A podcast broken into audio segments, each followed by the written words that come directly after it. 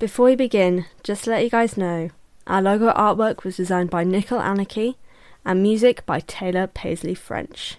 Warning this podcast does contain spoilers for the Riordan Verse series.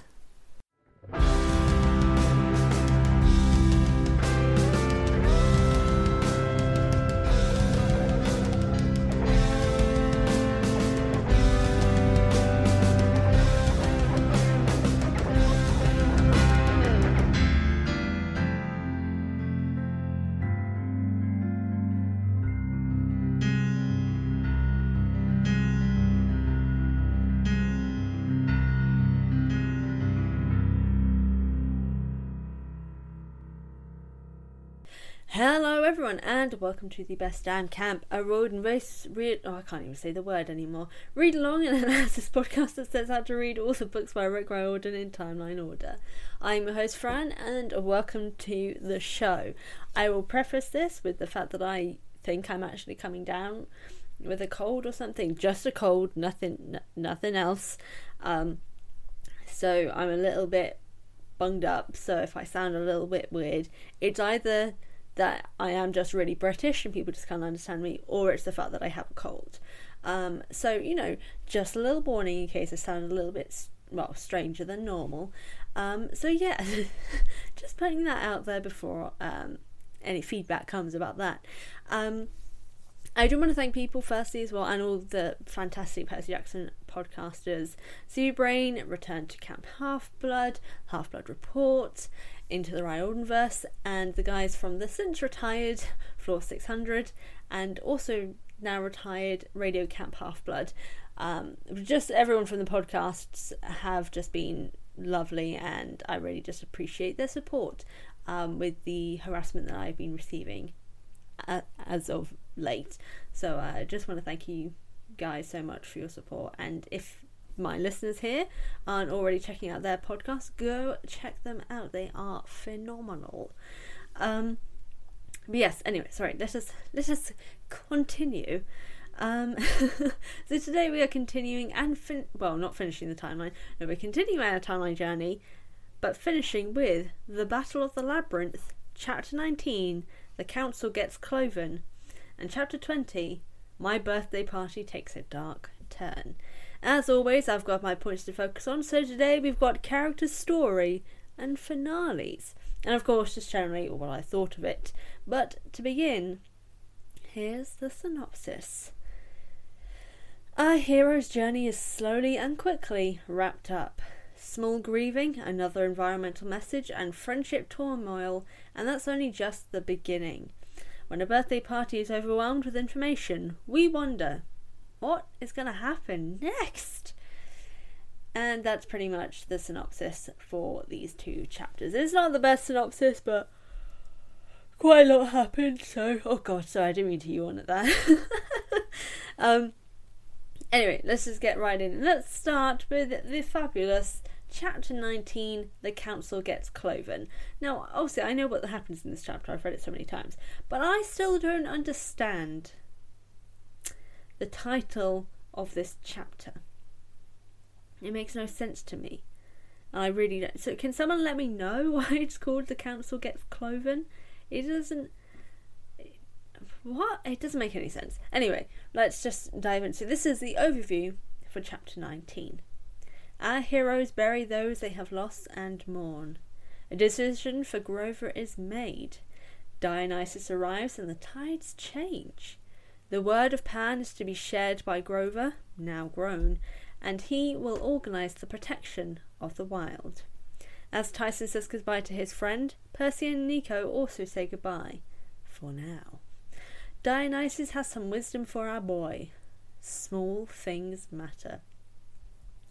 Why I feel like that could also be an insult at the same time?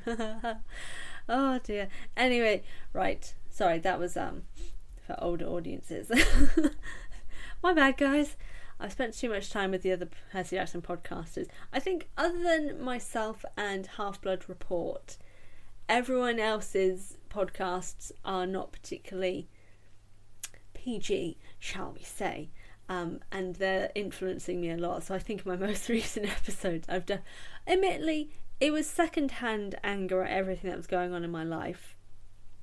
But I'm hoping that I can continue to call myself a PG podcast because I like to be available to all. Um, but yeah, sorry, I, I, I shan't do it again. well, we'll see. Anyway, so what I'm going to be looking at for chapter 19, particularly, is story and characters. Now, the thing that I want to say particularly about story is that, well, for this chapter in particular, is that it does, in comparison, you guys may be shocked, but I quite enjoyed a lot of this chapter. I know. Amazing. It's so unheard of for me. Um, it's just the fact that it summarizes and wraps up quite a lot of the, mo- the main plot elements of this book helps kind of make it feel more finalized. Um, and then just the elements that we do get in this, I do, I do enjoy, such as uh, the Nico and Percy uh, interaction. But although particularly, I, I think the Dionysus and Percy element was the better part of this chapter because of the message that we get from Dionysus, as well as his introduction going into um, the council, and the fact that, we, and I'll get to that when we talk about characters, but the fact that we see an emotional side of, of the gods about losing a child. Um, I, I thought was really beneficial. So I, I really I applaud the chapter for this because it's just something that we haven't really seen. Um, the only thing is, and obviously, because I've got to get to complaints at some point, the only complaint I have for this is that the this is the chapter after the battle.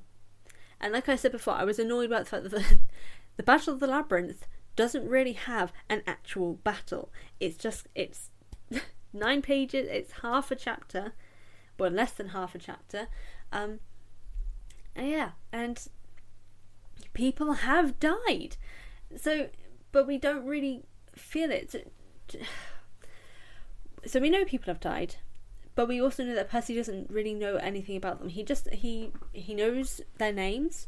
Um, one of them he didn't even know the name of until he died, and he feels you know angry, sort and like sad at that fact that he he's been at this camp for three years and he never knew this kid's name. And this was um, Ca- uh, is it Cassius? uh, Castor, sorry, Castor's death, who was the son of uh, Dionysus. Um, but I think this is the thing that got me. It's half a page. The mourning and the burial shroud and the, you know the funerals of these children that have died, and it's half a. It's not even half a page. It's a paragraph. That's how long we focus on the actual, you know, permanent scars of this battle. And it's a paragraph of an aftermath. That's all we get. It should have had more of an impact. Children are dead. Children have been killed. And it's a paragraph's worth of, you know, oh, we did the shroud, you know, these are the people that I know who died. It's although it seems like only three people died, which, like, um, in the nicest way, feels a bit unrealistic with the amount of enemies that were there, the amount of war that was happening, how little campers there were in general. It feels really unrealistic that it seems like only three kids died. And it sounds morbid, but I feel like it should have, it needed that bigger of an impact. Considering the fact that this was the battle that this whole book was leading up to, it should have had more of an impact um, but as a whole, there's just something I've noticed in these books. Like the loss of life isn't focused on enough for us to feel that loss and actually care. And this is the thing that I've talked about, like with the whole Bianca. Like the only death so far that we as an audience have cared about is Zoe Nightshade, because that one elongates her death. It's not that she dies suddenly; her death is elongated enough that we actually witness her death. The other cases where they've died, it's been tragic. We just don't focus on it. So we don't actually care. Like we didn't. The way the story is written is we're devastated, or we're meant to feel devastated about Bianca, but she wasn't developed as a character well enough. And then we don't actually see the aftermath of her death. We just know that everyone's sad and that's it. And that's the same here. We've had three children die, and only Dionysus is the one that we've seen a little bit of like an emotional reaction from the loss of one of the kids. The, and it, this is the thing for me. So many people will use the fact, oh, but it's a middle grade book. It's for, it's for kids, you know. And I'm like, just because it's middle grade doesn't mean we shouldn't feel something about loss. Have, having the, the fact that we have death in this book, we need to look at the aftermath, how to cope with it, what it means, understand the loss of life. Kids aren't dumb. And it feels like the fact that we don't focus on it and it's brushed over so quickly. A paragraph on the loss of life. And it's not even about the loss of life, it's just like we had their funerals. That's it. Like this will benefit kids to help them understand loss. But it'll also show Percy's growth. The fact that he's the whole thing is that it doesn't seem like Percy seems to understand the weight of what is happening in the world because he's not actually focusing on these losses. We actually have a scene where he's like he's he's happy at one point. It's like, you know, me and my friends we survived, you know, we're having campfire, sing along, we're eating, we're enjoying ourselves. Like, mate, it's the same day. I'm pretty sure it's the same day. Maybe maybe the day after. It's been two days at max since people were murdered in a battle, and you're like you don't seem to be affected by it. The only thing that shows the sign that people were affected by it is that everyone avoids Zeus's fist when they're do- like they, they go back to playing capture the flag and like but just avoid Zeus's fist. Like it just doesn't feel like there's any weight behind the loss of these children. And so to me it just feels like it's insulting child audiences because kids can understand death, but glossing over it is just it's like what's the word? you know like how people talk down to kids and like oh they re-, like that like that rubbish that people talk about it's like oh we can't have queer couples and queer characters in media because children won't understand i'm like well firstly it's bollocks but like that's the sort of thing here. It's like, oh, we can't show death because children won't understand it and they'll ask a lot of questions. I'm like, well, Johnny, that's just an opportunity to teach children, but also having it there and kind of diving into it a little bit more. Like we've just had kids die, so they're going to be wondering about it. But then the fact that we don't then talk about or experience the loss and mourning of losing these kids means it's then brushed over. So then people aren't experiencing or understanding loss, which is something that like. I don't know. I don't know if I'm getting off topic here. Anyway, I just a paragraph is not enough to actually explore the earth. This is meant to be the biggest battle that they've ever had. It's meant to have really affected people and it's meant to be a horrific experience, but we don't get any of that. Literally within a couple of pages, people are laughing, people are going back to playing games and all these sort of things. Like it feels like nothing happened, which it shouldn't have that. It should be something that is weighing on the people in this camp. They have lost people their camp has been affected. They, the sanctity of their camp has gone because people came in and tried to destroy it and nearly succeeded. But it just, the weight of that just disappears within two pages. Well, a couple more pages. Four pages, I'll say. So it just feels a bit, ugh, if you get what I mean. Um, I think the thing is that, like, well, this is the whole thing for the chapter. The chapter itself, it had its good moments, like the Nico and Dionysus, followed by Grover. I think the Grover aspect was really interesting, although I feel like it should have happened a little bit later. Um, I also think Grover disappears from this story. Like we have this moment where he's like, you know, he's guiding people where to go to help protect the wild, and then we don't see him again. this is the last moment we see him in this book. Um, but that the mourning and the aftermath should have been the bigger focus in this chapter, followed by Grover and Dionysus and a little bit of Nico. Though honestly, I would cut this down just a little bit and not actually have him and Percy talk. Have it that Percy notices that Nico has disappeared. Because then what happens later, and obviously I'll get to that, that would feel more impactful. But I'll get into just to kind of move on from death. let's get into characters. And the one that I want to talk to, t- talk to, talk about particularly is Dionysus. We need more moments with the gods like this to help understand their character, especially in the fact that we see how upset Mr. D is about Castor's death.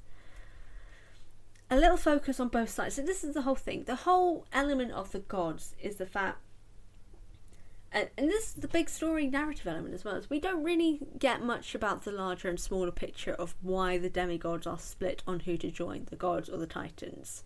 So moments like this with Mr. D showing that he, even though he hides it, he does care about his children. He does, in a sense, care about demigods in some form. But then also showing other gods who have like the opposite. You know, like the whole thing with Apollo in um, Titan's Curse. Like the only reason he was invested in that quest was because he wanted to save his sister. He didn't care about Annabeth. That was a good example of that. Wasn't you know talked about in Titan's Curse, and I had my thoughts about that as well.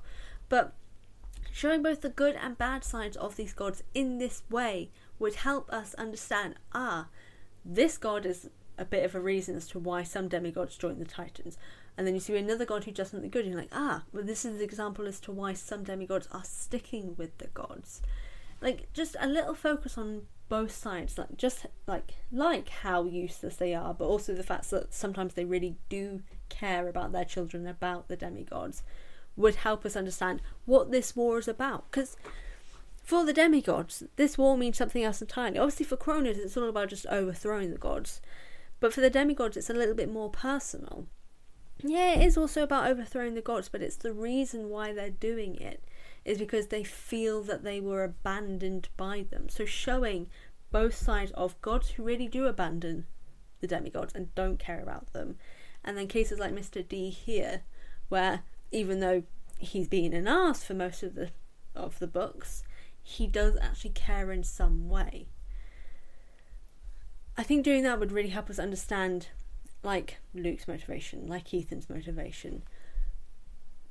And I think that's it because Chris has come back to our side now. Oh God, I'm annoyed about the Chris, Clarissa and Chris moment. Um, also just because like, well, Chris doesn't really get any character development at all. He could have had he really could have had some great character development, but he doesn't really get that. He just ends up just being like Clarissa's, not Clarissa's, Clarissa's really random love interest. And also, what, what's the point of just sidetracking Clarissa's character just for a love interest? Like, I'll talk about this when we get to the last Olympian. That's the only one of the biggest complaints I have about the last Olympian, and we'll get to that. But anyway, let us move on to the next and final chapter for the Battle of the Labyrinth. Chapter 20 My Birthday Party Takes a Dark Turn. And this is the overview for chapter 20. The summer goes by, and Annabeth and Percy are on awkward terms. As Percy heads home, he learns the rest of Annabeth's prophecy. It is 15th birthday, and things are going well. Paul wants to propose, they're enjoying themselves, and then his dad arrives. Poseidon plays favourites and lets Percy know that the worst is yet to come. Our strange little family play more games before Percy retires for a brief moment. Thinking about all the girls in his life, oh god, I hated that so much. He's distracted by Nico, who has some ideas about how to beat Luke. The end. And that's the overview for chapter 20. So kind of a bit happens in this, but of course I have my I have my opinions. So we're going to start first with characters, but uh, admittedly, I'll say the character things kind of slightly tie in with story a little bit. So it's a mixture. It's both characters and story although I also have a separate bit to do with story as a whole. But anyway, we'll start with characters slash story, and I'm looking particularly at Annabeth and Percy. I'm really disappointed in the poorly written and developed friendship and relationship between these two. Um, Seaweed Brain podcast is looking, doing a podcast basically all about whether or not Percabeth or Percabeth, however you want to call it, um, whether or not they are, you know, the best romantic relationship. And as I've been diving into the books a little bit more and just seeing their interactions, I don't know if they are. Because they just don't seem to know how to communicate. Like adding in this drama between them, one that continues to never be resolved, really irritates me because currently it's only like it'd been there in the past the whole thing with luke but like they were developing it a little bit more and they were diving into it slightly and in this book they just completely forgot all about it they made percy bit of an asked about it. He didn't really care about Annabeth's feelings with the situation. He was just like, ah, no, Luke's evil, Luke's evil, you're just being ridiculous, blah, blah, blah. And not really trying to take into account her feelings.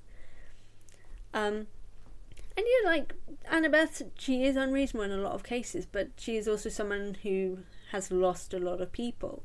And Percy is her best friend. Like, he knows about these things as well, but he just doesn't seem to remember them in this book. But anyway, like the the, re- the reason why this whole conflict is here at the moment is just to cause friction and romantic tension because Percy's thinking about Rachel. And that's the only reason it is there is because it's meant to cause drama between the whole Percy, Rachel, and Annabeth situation. But this book as a whole, this book has just made Annabeth out to be an idiot, like an unreasonable idiot, when she's just, you know, she's actually just a traumatized and distraught young girl that has seen someone she loved and also who helped raise her is gone and her best friend oh pretty much her only best friend we should say. Like grover is that but he's more percy's best friend than he is annabeth's. So to see her only best friend see that person and only see that person as evil and only talks about them in that way it's no wonder she doesn't want to talk about that with him. Because it, he's made it clear that he doesn't understand and doesn't want to understand. So why would she want to talk about the whole situation and the and the trauma and the devastation about that if she knows that that person won't want to understand or won't respect her in terms of how she's feeling? Like I know we're in Percy's point of view, but the lack of self reflection and non attempts to understand Annabeth kind of annoys me. Like, he talks about this like he won't, he's not pushing on the whole Luke Kronos conversation like every time he wants to talk Kronos, but now whenever he needs to talk about Kronos, he's got to talk about Luke, and Annabeth shuts it down.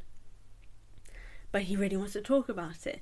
But then he's saying that, like he won't push it, and then in the exact same moment, he then pushes her to tears to talk about the prophecy, which.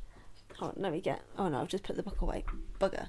Um, what was Annabeth's prophecy? Let's have a look. Prophecy. There we go. Um, okay, so this was the line. So um, the last one was that she never said, "Destroy the hero's final breath and lose a love to worse than death." That was the line that she always kept secret. But Percy pushed her to tell that line till she was in tears and it's revealed that obviously that and the whole thing is she said she even says and oh this is where dumb Percy comes in and annoys me. She says she didn't know who that prophecy was about. Oh, who else nearly died and disappeared? Because and disappeared to an island that he could have stayed on forever. Oh, that's right, Percy, who got interested and involved with a new human being. Well, not a new human being, with a new girl that he was then focusing most of his interest on. Oh, that's right, it's Percy. Of course, in this case, it very clearly is Luke that this situation is about because she has lost him to a fate worse than death. He's become Kronos. But she even says, like, she didn't know who it was about. Percy can't figure it out because he's a big dumbass. But I don't. He pushes her to tell him the prophecy till she's crying but then he won't do the same about talking about Luke. Like, if you're willing to push someone to tears on something that honestly isn't the end of the world, the prophet you don't really need to know the prophecy because admittedly, even then he doesn't figure it out. But in this case, this prophecy does actually tie to the whole Luke thing, and then he doesn't push it about anything else. Like, mate, if you've made her cry, keep her like, and you clearly don't seem to care that she's crying because you kept pushing push to learn more about the whole Luke situation? Like, if you suddenly only care now when you're about to leave about this information, but don't consider to learn anything else because you're like, oh, but she always shut it down. I'm like, she was shutting it down at this point. She she was telling you to stop, and you kept going while she was crying till eventually she told you. While I don't approve of you know making someone tell you something whilst they're crying and almost in a sense against their will, if you're if he's okay to do that then why wasn't he doing about the luke situation Because clearly he doesn't actually care enough to learn about why she's so adamant about Luke. He just wants to complain about the fact that she is without actually doing the work to look into it. And that's why it's it's frustrating. Because we're only seeing Annabeth as being unreasonable because we're seeing this all from Percy's point of view, but it's really clear he doesn't try. And what, like, I just want to put this out as well. While it's not his responsibility, and it shouldn't be fully on him to, you know, find out and fix the situation and do all these sort of things, the fact that he can do it when he feels like it means that he's very perfectly capable of doing it at other points. He just doesn't want to. Like, and then even when he has figured out what the prophecy is and the fact that like she she loved Luke in a in a sense and she cared about him he still doesn't try to understand where she's coming from. He just kind of shuts her out a little bit. And it just it's oh, it really irritates me. And I just want to get into that and that's just that dynamic in this sense but just get into the story and kind of half moving on well not really it's kind of still sticking with that the love rival element is just peeing me off now. And it comes back up in this chapter. I don't know, admit it, I don't know why it annoys me so much. But he only thinks to invite Rachel to his birthday party and not Annabeth. Who is currently as well, because his birthday is not long after camp ends, and she's staying at the camp for a little longer. So he knows that she's still in New York and not too far away from him. But like why doesn't he want to invite her? Why doesn't he think about inviting her? Uh, like he's only recently learned the prophecy that she was afraid of and that has devastated her. And he you know he clearly can see that she was devastated by it although admittedly although this is Percy he probably doesn't understand that she's devastated. But then he just kind of leaves her to it and then doesn't really think about her after that. Like he mentions that, like, oh, I don't really mention my birthday to my friends at camp because it's always a little while after camp ends. I'm like, well, Annabeth has been staying at camp for years. Like she, just, she doesn't really go back home often. She has on occasion, but like she stays at camp a little bit longer. And also, you guys are meant to be friends. Um. Mm-hmm. I like how they keep calling themselves friends. I don't think they understand what friends means. Like, why would you not think, oh, I'll ask my friends to come to my birthday party? Because Annabeth, like, even in during the Titan's Curse, she was at a boarding school in New York, so she was nearby. It doesn't sound like he's ever, yeah, from from where where how it's said, he's never had his friends from camp come to his birthday party. Grove as a case doesn't make any sense because Grover travels. He can, you know, he can come along if he wants. He doesn't. Oh no, Percy's an idiot. That's all I've just come to realise. He's such an idiot. I've come to not enjoy him much as a protagonist because everything he does, I'm just like, this just. Your logic makes no sense to me. but yeah, anyway, yes. And like I was saying before, yes, the responsibility shouldn't be fully on him, but he's the one who's he's fine. Like he's okay in this situation. Like he's perfectly fine. He has a family. He has fun. He enjoys himself. Like if they're friends, why doesn't he reach out to her and let her know she's not alone and you know invite her to your birthday party and not just think about this you know this random mortal girl that you've known, what, maybe in total, a week? You know, I'm just saying. Um, just to move on to another part of the story, though. Okay, bringing in the Poseidon element at the final hour for for plot setup is just, just what's the point? The only thing I'll give this is that it just proves my point for why the gods suck. He says while Tyson, his other son, is in the next room, that Percy is his favourite. And just remember, for why this is the worst thing, Tyson has super hearing to the point that he can hear things and mimic what they're saying. He will have been able to hear that his father said that Percy is his favourite. Poseidon sucks, And the fact that Percy doesn't even think about, oh, my other brother is right here, and my dad has just said I'm his favourite. That's not very nice, just makes me think that Percy's just a bit of a knob. like, like, really?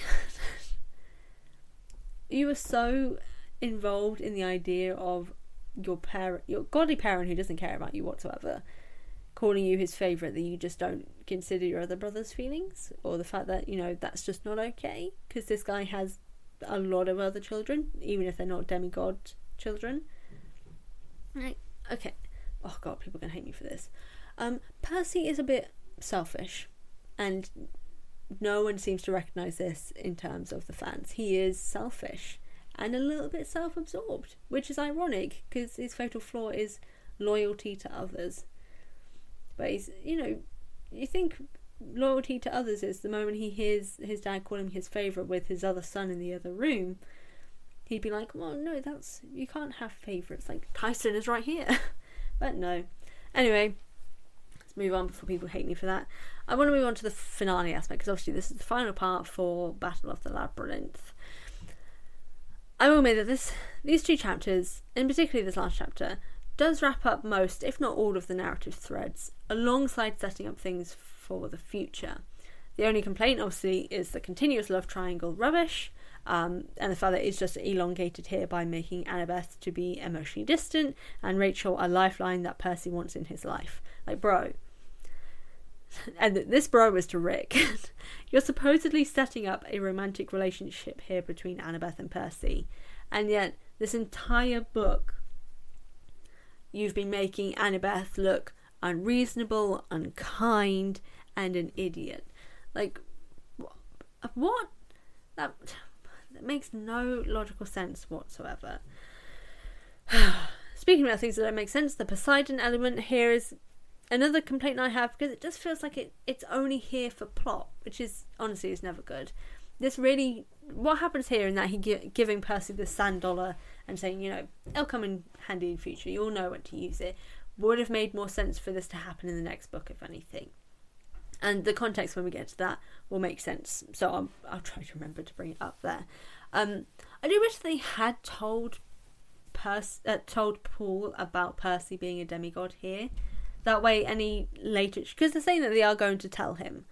But if he already knew now, which is why he was able to also make Paul have more of a role. Have it that they tell him what was going on, and he helps in the in getting him back into the school. Not obviously manipulating the mist because he can't do that, but he helps feed into the the mist by being like, yeah, no, I saw Percy was being attacked, so just kind of help it he can help give Paul more of a role.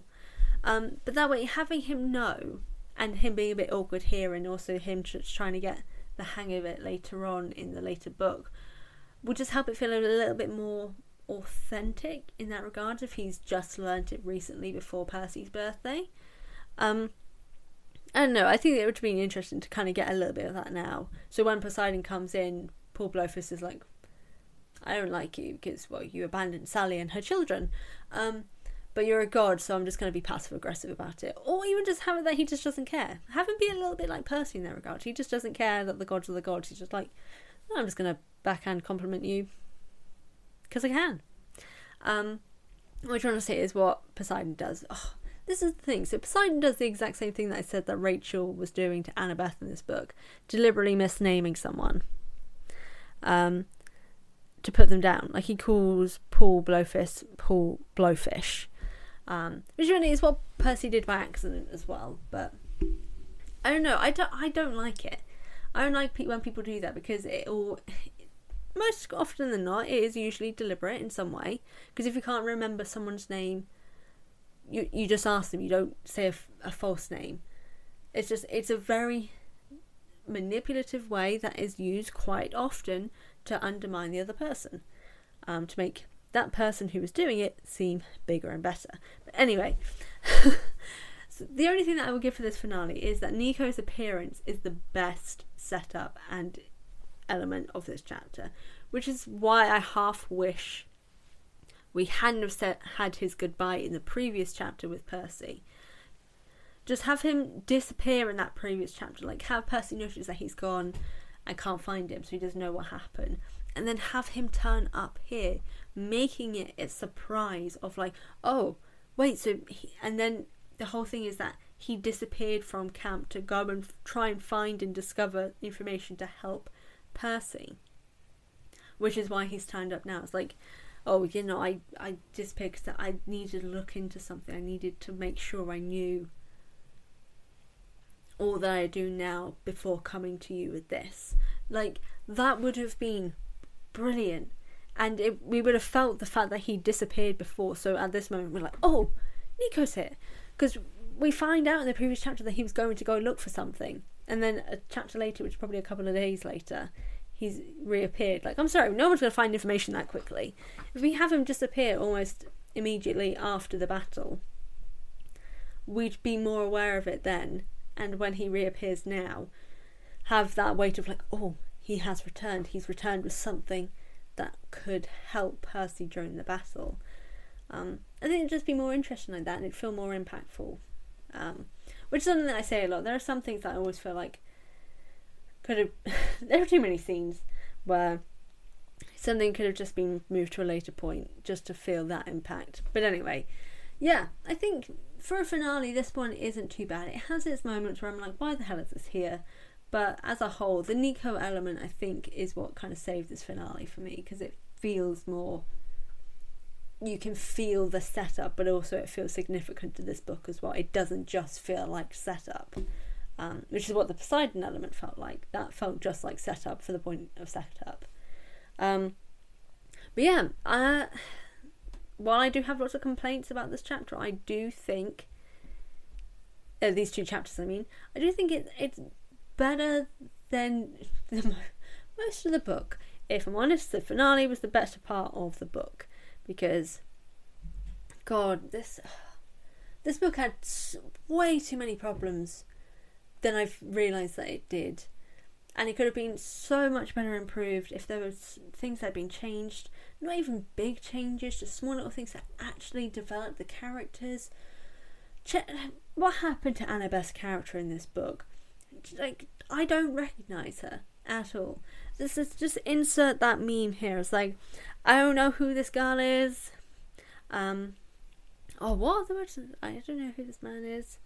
Um, sorry to this. Yeah, I don't know who this girl is. Sorry to this girl because this is not Annabeth. Like, she has never been to this level unreasonable and cruel. It just feels really strange. And it's very clear that the only reason it's here is to put in a love triangle rubbish.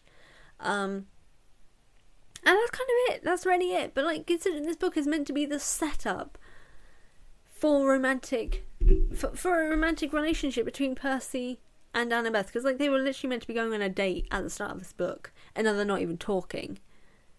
Like, oh my god, I hate it. I hate it so much. This, out of these, the five books of this original series, this one is the, in my opinion, the worst. It's ruined character development. It's ruined character relationships. The whole point of the book was to s- stop and fight in this battle to help put the Kronos army back. The battle lasts nine pages. It's not even half of a chapter. And then nothing else of significance really happens. Everything's just kind of what? Ugh. This whole book is just a bit of a nightmare for me, if I'm honest. It just. It just feels like so many ideas just thrown at a book and being like, yeah, that'll do.